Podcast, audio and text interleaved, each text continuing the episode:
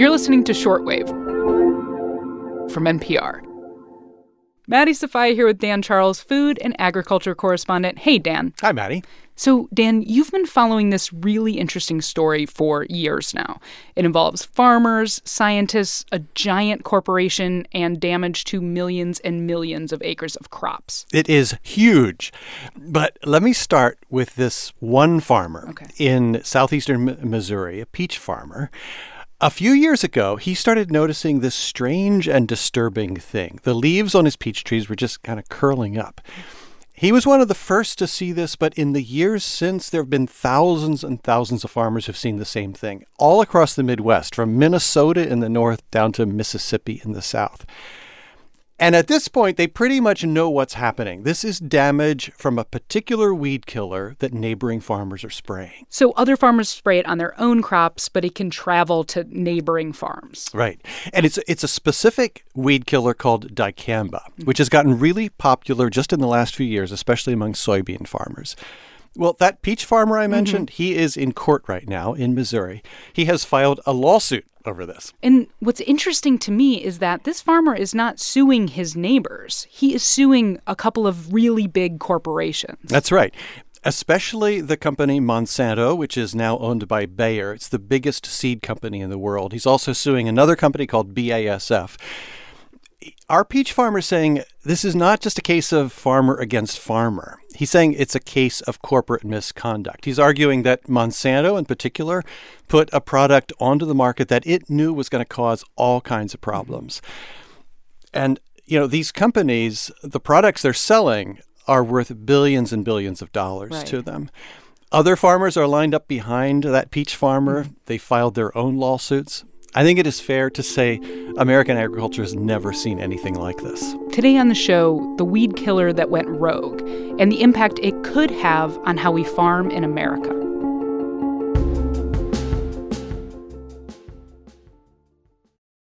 Okay, Dan, so where do we start? Okay, so Maddie, can we talk about weed control here? I would love it. Farmers typically spray herbicides to kill the weeds, but the difficulty has always been, through history, they're all plants. How do you kill just the plants you want to kill? You want to kill and not, you know, the crops that you want to keep. Years ago, Monsanto came up with this invention which really has transformed modern farming, at least in the U.S. and lots of places around the world.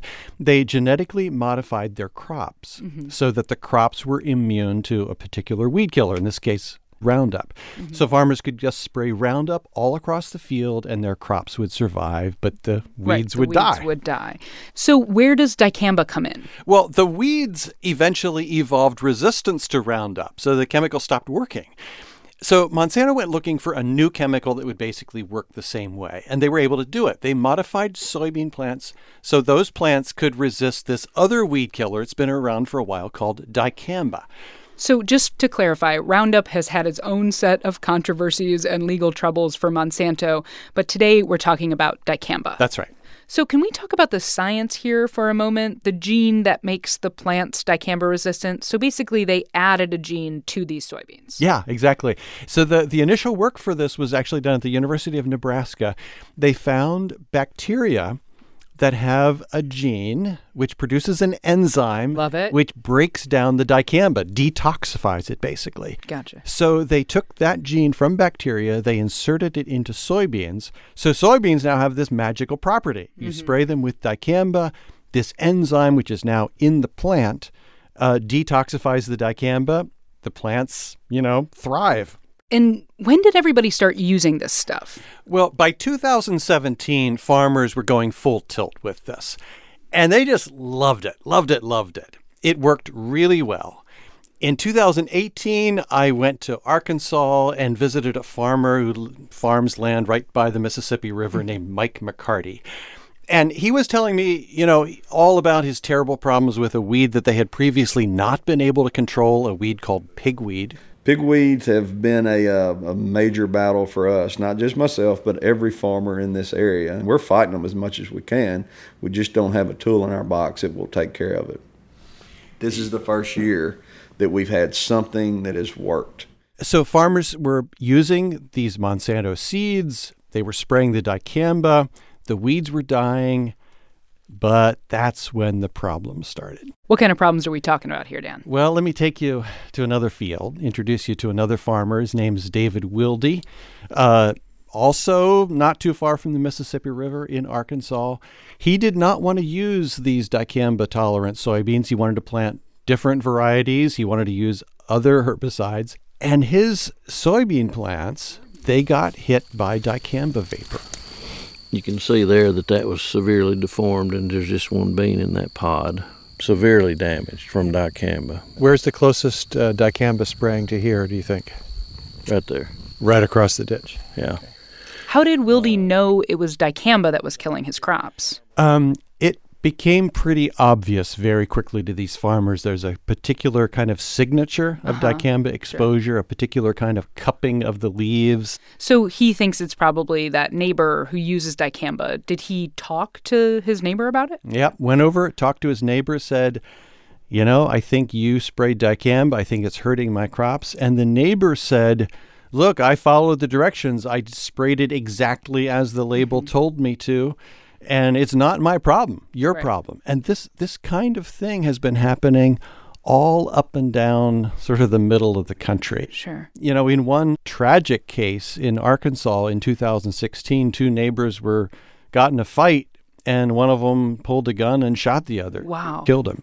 Didn't these same farmers use Roundup for years before dicamba? Didn't Roundup, you know, like kind of float in the breeze and spread?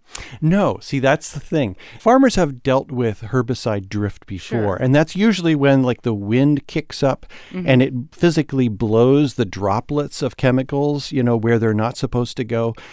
But this was really something very, very different. And the scientists at a bunch of universities started looking at this carefully, trying to figure out what was going on. And what they found was something called volatility. Volatility meaning that dicamba easily becomes the vapor and can really travel some distance. Exactly. What seems to be going on is after the farmer sprays it, the sun will come up and this will evaporate from the soil, from the leaves.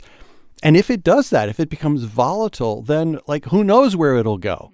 It'll, you know, drift in the breeze, float over to the next field, into the next woods. And researchers have come to the conclusion that is what's happening. So I have to imagine this is not just a problem for farmers, right? But it could be a problem for any susceptible plants, like including the wild ones. Absolutely. I mean, those are effects that people are only really now starting to look carefully at. But certainly people have noticed here and there the effects, trees in people's yards. I've seen whole rows of sycamore trees along country roads where the leaves are curled up. There's a lake in Tennessee where there's some cypress trees that seem to have clearly been affected by dicamba. So what does Monsanto or Bayer say about all this, Dan?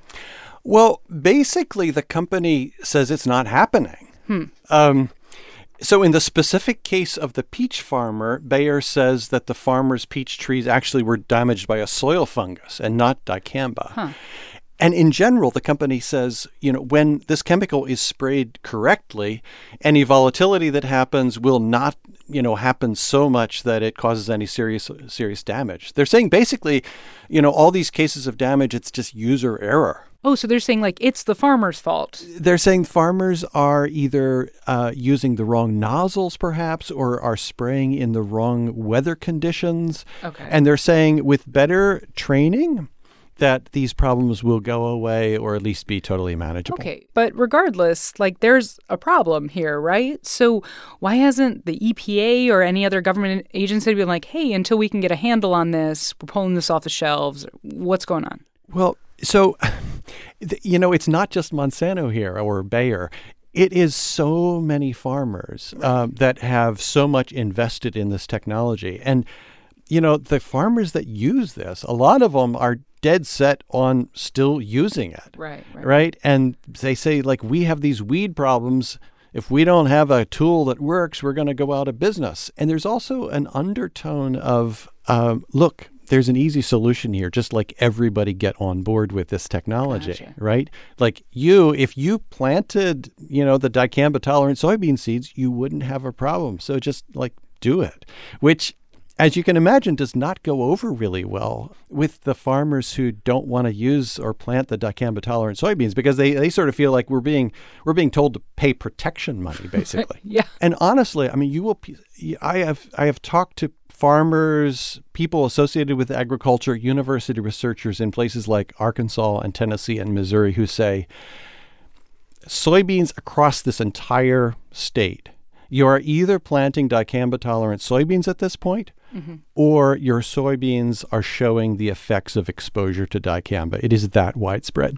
So bring us up to date on the court case. They're in the trial now. What is going on? Right. They're in the middle of the trial, and there has been some evidence presented in this trial that Monsanto knew that this was likely to be a problem, at least of some sort. Mm-hmm. You know, they had estimates of the amount of complaints from dicamba drift that they thought they might see.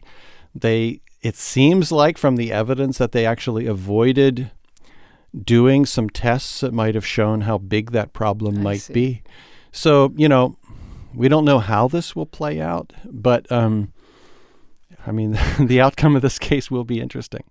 I mean, I've been covering this a while. I just added up the number of stories I've done on this over the years. It's up to 16 now, I think. Okay. And I've seen so many fields, you know, where this has been a problem. And there's this question of, like, are there so many farmers that depend on this product? And is there so much money behind it that do we just have to live with this at this point? Right. That is the question. I mean, the Environmental Protection Agency has to reapprove this at the end of this year for it to stay on the market. All right. Food and agriculture correspondent Dan Charles. Thank you, Dan. I appreciate you. Thank you. This episode was produced by Rebecca Davis, edited by Viet Le, and fact-checked by Emily Vaughn. I'm Maddie Safai. Thanks for listening to Shortwave from NPR.